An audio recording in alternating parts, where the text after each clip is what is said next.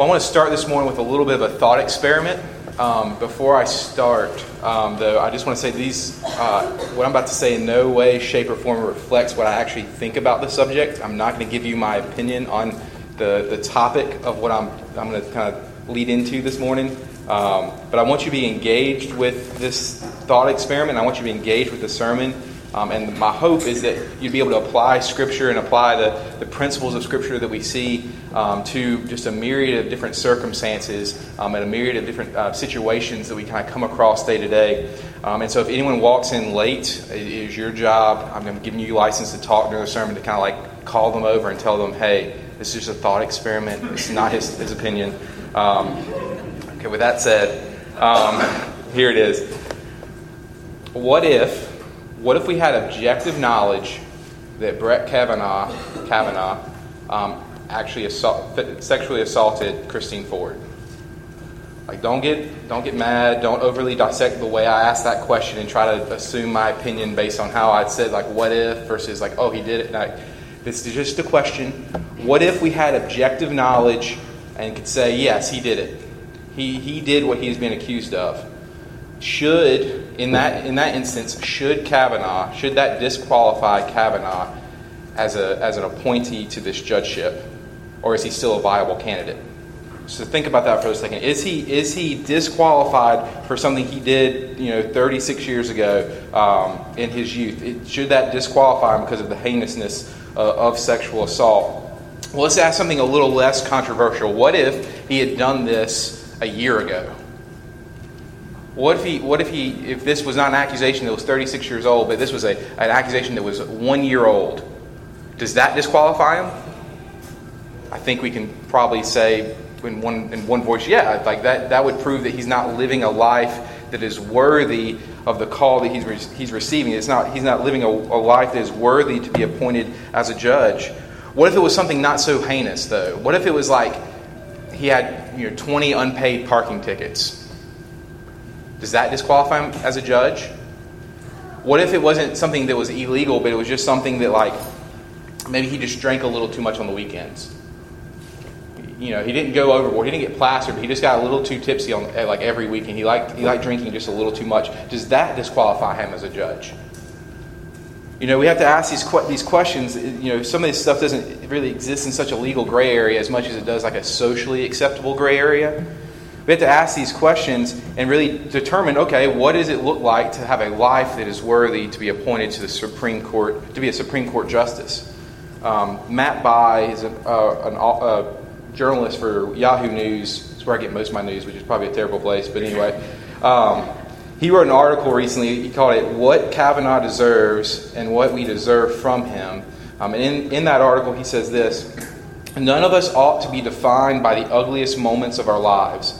We are not the worst things we have ever done. Character demands context. The moral arc of a lifetime matters. Not everything is equally relevant. Um, and add to the emphasis that these are not my thoughts. He goes on and uh, he goes on and condemns Kavanaugh for other reasons, um, and not just for this this accusation. So you can't pin me because of the quote I used. Um, this is what he said. But the, the overwhelming the overwhelming um, point of this, the, the, the overarching heart of the conversation is people are asking, is he worthy?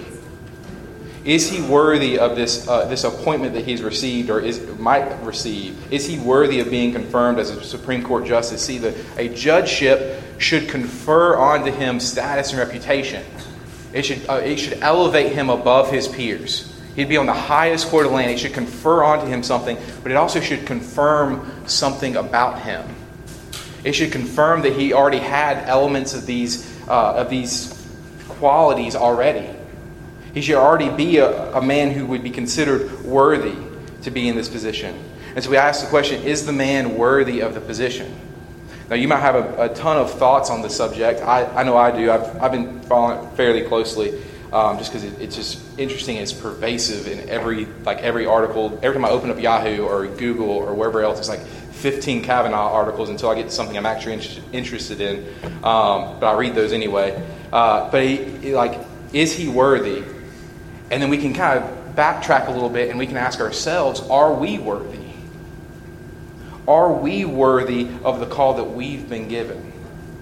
you know, a judgeship is a high calling.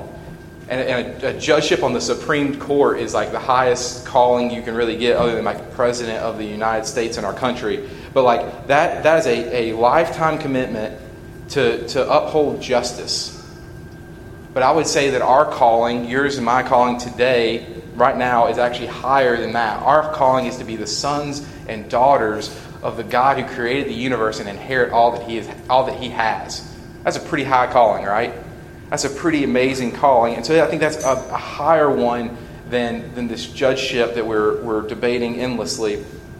But the question then becomes okay, what makes someone worthy? Do we deserve it? And so the question I ask is what is, what is required of us to be worthy of that call? Our scripture this morning comes from um, Ephesians 4. It's going to be one, verses 1 through 6. You can find it in your bulletin. Um, as you turn there, though, if, you, if you're using your Bible, I'd like to remind you this is God's Word. Um, every, you know, every time I read this, it's like this is the thing that can change your heart and your mind. This is the thing that can speak to your life uh, and, and, change your life. Um, so I, I encourage you, I exhort you to, to listen well. I, therefore, a prisoner of the Lord, urge you to walk, walk in a manner worthy of the calling to which you have been called, with all humility and gentleness, with patience, bearing with one another in love, eager to maintain the unity of the Spirit in the bond of peace. There is only there is one body and one Spirit, just as you were called to the one hope that belongs to your call, one Lord, one faith, one baptism, one God and one Father of all, who is over all and through all and in all. Let's pray. Uh, Father God, thank you for this day. Thank you for this time that you've given us to, to read your word and hear your word. I pray that you um, shape our hearts through it, that you open our eyes um, help us to, to see what it is you would have us learn from it this morning. Using your son's precious holy name, I pray. In Jesus' name, amen. All right, so what does worthiness have to do with the passage? What does it have to do with the, the thought experiment? Why did I spend so much time talking about Brett Kavanaugh? Well, I think in here in Ephesians 4, um, we're, it's, it's all, all about worthiness. Are you worthy? Live in a manner worthy. Walk in a manner worthy of the calling to which you have been called. And Paul is exhorting us to live a life that is worthy of our salvation.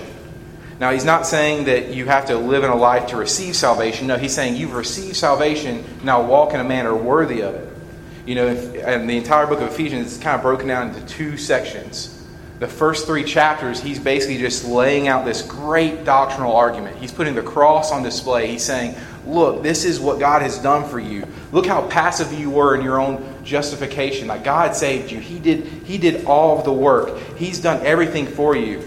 Um, this, there's a summary verse there in Ephesians 2.8 that we, you, I'm sure you've read numerous times.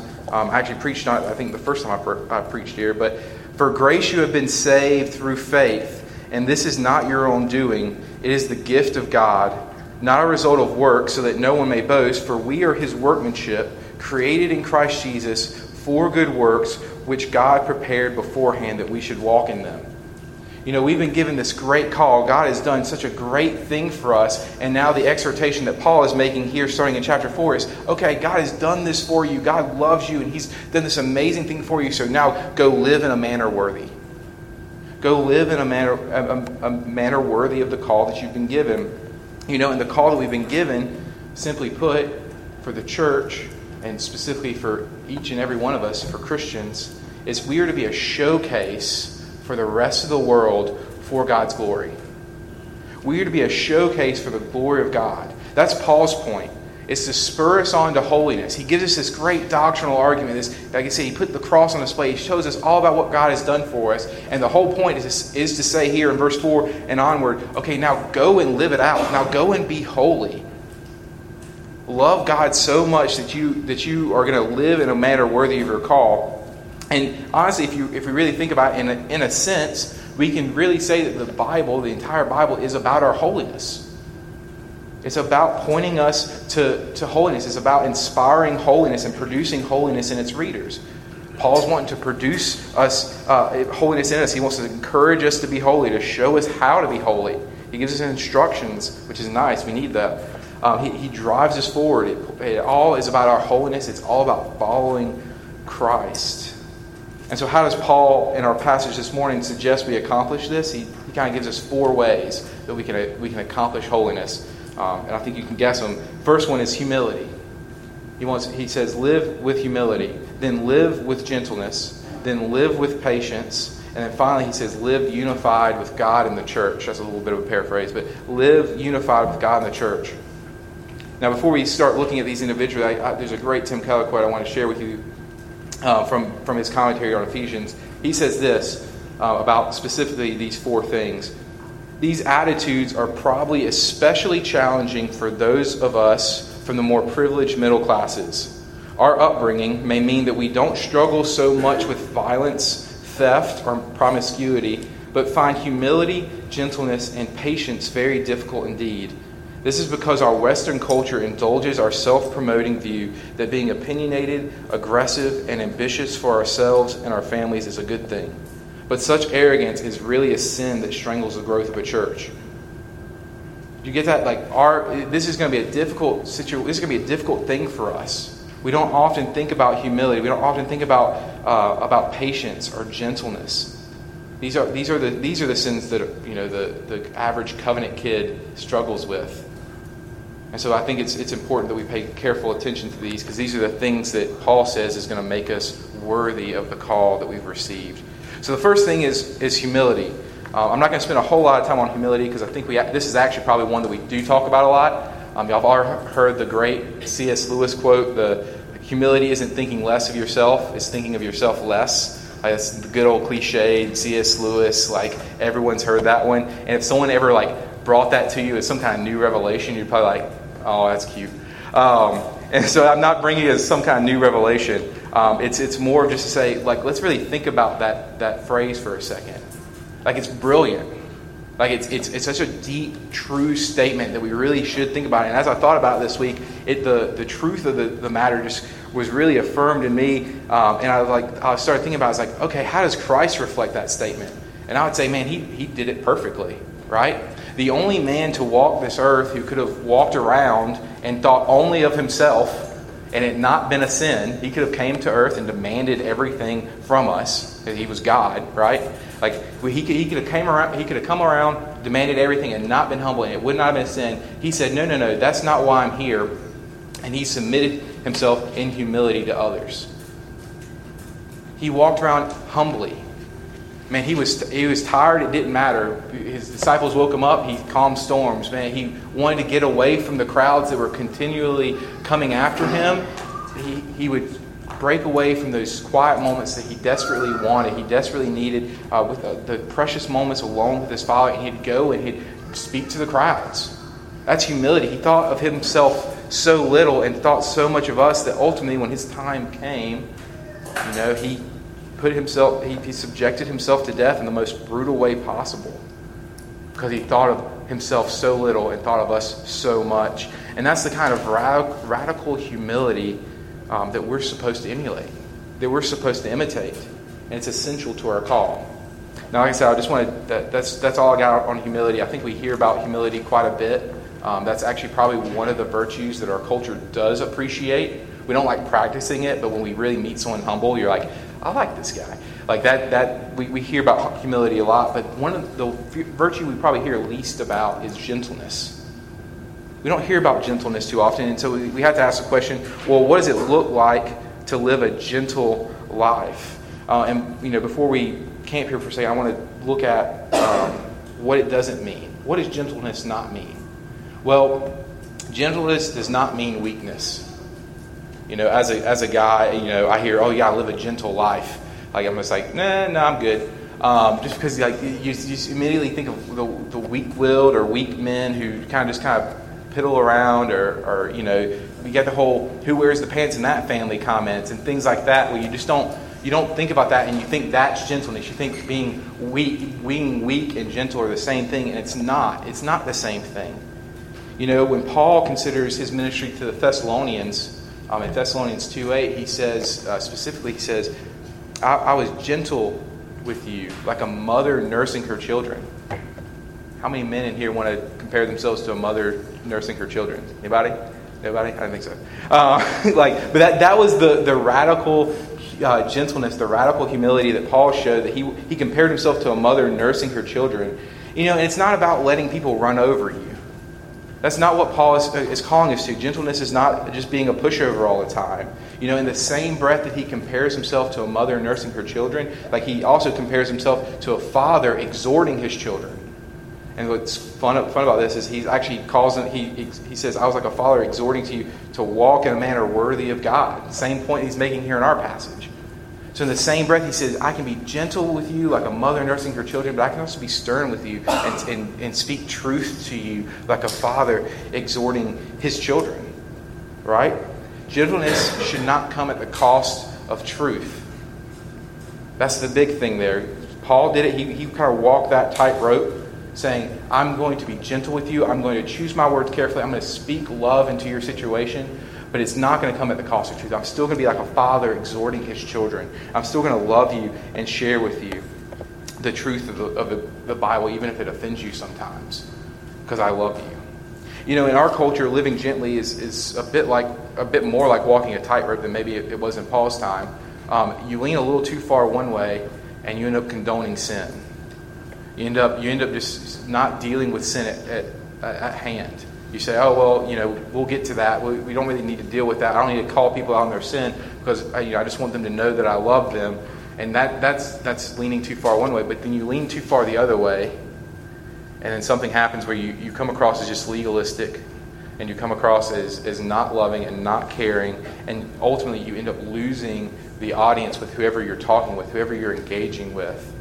Um, and, and, and then they don't listen to you and you lose your opportunity to share the gospel. You lose your opportunity to be in a relationship with that person. You know, a great case study for this is, our, is actually our original illustration, Kavanaugh. I don't know how many of you probably have had conversations about the situation at hand. Uh, I've had probably a dozen. We, Rebecca and I just were in Las Vegas to visit her family, and I was talking to her, her mom about it for extended lengths of time. We ended up agreeing on most of it, but you know, I've had a bunch of conversations about Kavanaugh. What does this accusation mean, and all this other mess. And again, I'm not giving you my opinion from the pulpit. You can ask me later. Um, Rebecca will probably hate you for it, but um, you can ask me later. um, but we can actually take the, the principles of gentleness and humility and apply it to our relationships and our conversations about these sensitive topics right? We can take these principles and actually, in a, in a very tangible, real way, look at the situation at hand. It's such a big thing that's blowing up in our country, and well, it only stands to get bigger this coming week as they testify. And we can, we can look at these sensitive topics and say, okay, I know Christ can speak into this. I know Christ has spoken to the situation. Now, how can I, how can I be an instrument for him? Well, first off, I think if we're practicing gentleness, it starts like this you, you need to listen. We need to listen that's a big part of being gentle, is actually listening um, and, and loving the person and hearing their thoughts, hearing their feelings, hearing their, their opinions, and understanding exactly what they're saying when they, when they speak about, uh, about these things. You know, James tells us we need to be slow to speak, quick to listen, slow to become angry. Like this is that's the point of being gentleness. You are slow to speak. You're not listening just so you can get your own opinion out but you're actually listening to hear the other person's thoughts. You know, you know, this is where humility feeds into gentleness. To be gentle, you first must be humble, because a humble person, or a prideful person, is not going to let someone just talk for hours. Is not going to actually listen to anyone. You're just going to listen so you can actually get your point out, that you can get your opinion out there. You listen so you can give your opinions about things and, and, get, and make certain points and make your arguments heard. But a, a truly humble person will listen, will care, and will wait and get to the heart of different issues. They'll get to the heart of different issues, and then they take the next step and they start choosing their words carefully so they can communicate love and truth at the same time they can communicate love and truth. So you have to listen first so you can get to the heart behind the issue. You have to listen first so you can really love love the person, understand where they're coming from, understand their points, and then you then are slow to speak and you you choose your words carefully that you can communicate both love and truth to that person. And it doesn't just stop there. We actually have to take that a little bit further and this is where it gets hard. This is where it gets interesting. And this is where you, you may, may or may not uh, agree with me, but that's okay. But we actually have to start thinking not just about our, the words we use, but about how the words that we use are going to be perceived. It doesn't just stop at using the right words. It doesn't just stop at using truthful words or gentle words. You have to think and think about how those words are going to come across, how the other person that you're talking to might perceive those words. You have to, and that comes from listening and knowing the person and loving the person. And we have to we have to stop and we have to think two steps back and say, okay, I want to speak truth, but I also want to speak love. You know, Romans 12 um, says this. It says, if possible, as far as it depends on you, live peaceably with all.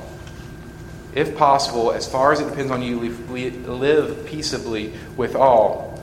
And what that means is that if it's possible for you to step back to listen to someone and to really think about, to carefully choose your words, then we ought to do it. You know, you feed this principle back into how we ought to emulate Christ's humility. And I think you have a great argument for how Christians ought to bend over backwards, not just to share the gospel, but just for the chance to share the gospel. Just for the opportunity, just the, for the opportunity to share and to, to be a part of someone's life. You know, that's that is what we're about. It's not just about sharing the gospel, be like getting in being in a relationship with someone in such a way and communicating love to them in such a way that it opens up opportunities for you to then share the gospel, you to speak more truth into their lives. And that's what we're looking for. That's what we're trying to do. You know, I wish I had a magic bullet. I wish I had a magic bullet that said, okay, just do this, and this is going to work every time in every situation. Um, but we, we don't have that. We don't have that because everyone has a nuanced situation. Your coworkers are how you interact with your coworkers is probably different than how you work, interact with your neighbors, and that's definitely different than how you interact with your family. But living out these principles and living out these principles is going to look differently in each of those situations. And I want to encourage you, I want to exhort you to say, okay, I, you know, yes, this is right. So how do I do it? How do I live gently and, uh, and humbly with, with those people in my life? But I think I think this is this will help some. I think you know thinking about this will help some. Is if we start if you just start with a desire, start with a desire for an opportunity to share the gospel with people. If you start with that desire, then you'll make long strides to living humbly, to living gently. Just want to share the gospel in, those per- in that person's life. Love that person that you want to see them come to know the truth love them and, and share with them and, and, start with a desire for just the opportunity to share the gospel. And that will make, that will make this, all this much easier. Well, point three, patience. We, we also are called to be patient people. Um, and we're not talking about run of the mill patience that we teach our children, right? This isn't like, hey, just be patient. They'll be done with that toy and you can play with it. Or, you know, if I'm just patient, surely I'll get that, that promotion. Or if I'm just patient, I'll get this. It's not patience for the end of something. You know, the biblical definition it would probably be better expressed if, if we said long suffering. Be a long suffering people. People who would sit for hours on end just listening to coworkers or neighbors vent about their, the hardships of their life. People who would sit for hours and listen to people talk about you know the, the Kavanaugh situation and you just disagree with every word that comes out of their mouth, but you love them and you want to be able to speak truth in their life, And so you sit there and you're patient and you listen and sure, maybe you never get an opportunity to speak in that situation, but you're, you're patient and, you, and you're communicating through your listening that you love them, that you care for them.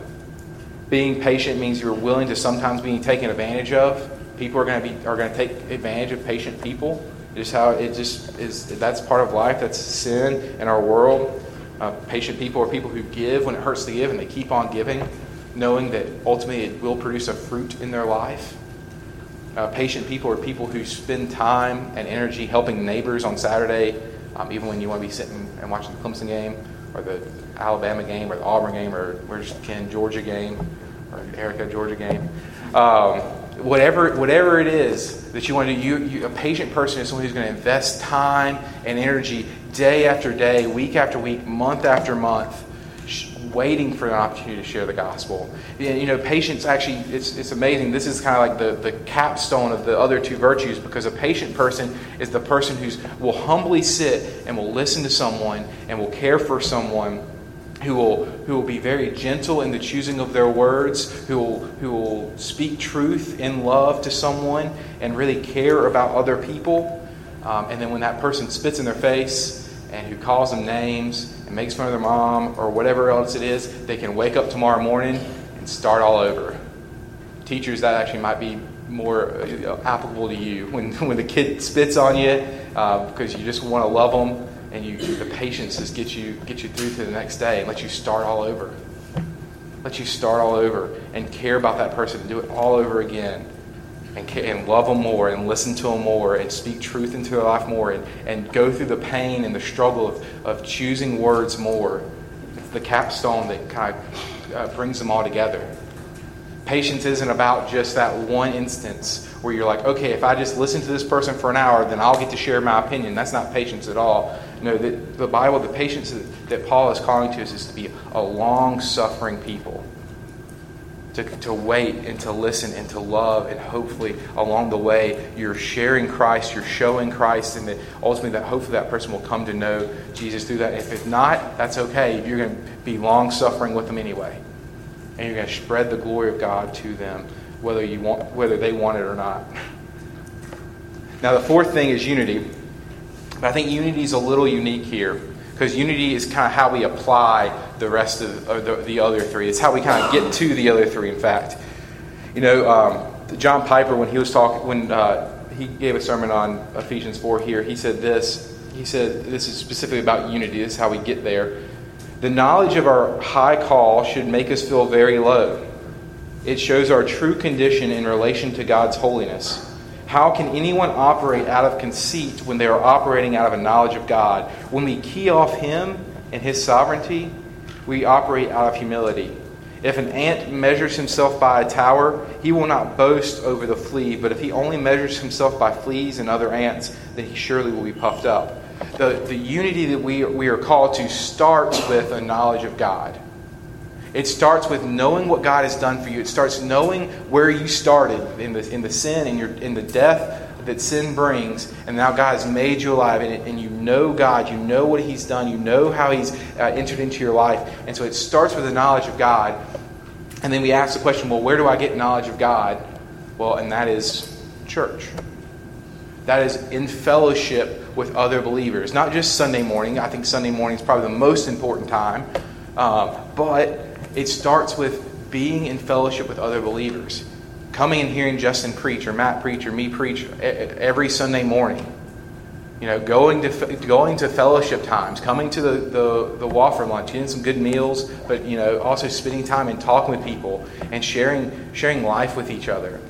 We do community groups. That's like our big fellowship thing that we do here at Grace. Is it one? We have three different groups. If you're not a part of one, I highly encourage you consider being in one of these groups. This is where you're going to get to discuss the sermon. You're going to get to live uh, in community with other believers. You know the, the times and places for those. The, that's in your bulletin. I encourage you to look at that and, and consider being a part of one of those those community groups because that's where you're going to get more uh, knowledge about God. That's where you're going to be unified with your brothers and sisters in Christ. And that's where you're going to learn to love Christ more. And as you grow in your knowledge of Christ, as you grow in your knowledge of God and your love for Him and His love for you, then these other things kind of fall into place. If, you, if you're really learning about how much Christ has done for you, if you're really learning about how much God has done for you, if you're spending time in your Word and you're spending time in fellowship, then your, your position starts getting real, real low. You know, this is Piper. The knowledge of our high call should make us feel very low. It shows our true condition into, in relation to God's holiness. It starts you from holiness, and when it starts you in humility. And once you, once you get that, that point, that humility down, you understand your position, you understand what God's done for you, then gentleness starts coming easier. And it's not just a one time gentleness, it's a patient, long suffering gentleness, and it all falls into place, and they all feed into one another. That should drive us in that, and and again, as that as that those virtues are being uh, made in you, as you're as you're maintaining them, as you're growing in them, it drives you to want to know Him more, and then it drives you to be more humble and more gentle and more patient. It all help. That all happens as you're in fellowship with one another, as you're in fellowship with other believers. So, this is what I want to encourage you to today, brothers and sisters in Christ. As, as you go about your week, as you go to work, as you go to, uh, to your homes, and you spend time with your families this afternoon, even, I want to encourage you to walk in humility. I want to encourage you to, to speak gently with one another, to deal gently with one another, and to live with patience, to be a long suffering people, uh, serving God by serving others. So let's pray.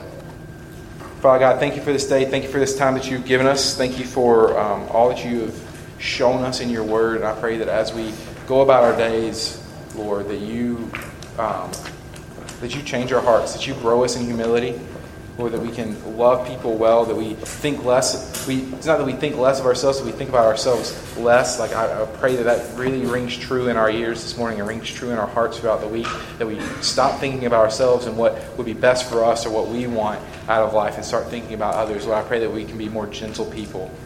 That we can love, we can love people. That we can want to see them learn the truth and accept the truth of your word and of your gospel.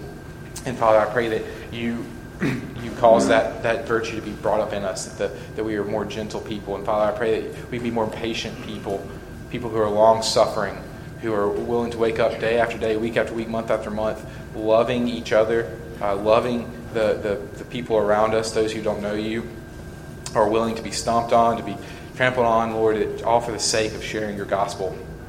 Father, I pray for the unity of grace that as we go about our days, as we, we're planning out our weeks, Lord, that we make time to be in fellowship with one another, that we make time to love your church and to love your people. It is in your son's precious holy name I pray. In Jesus' name, amen.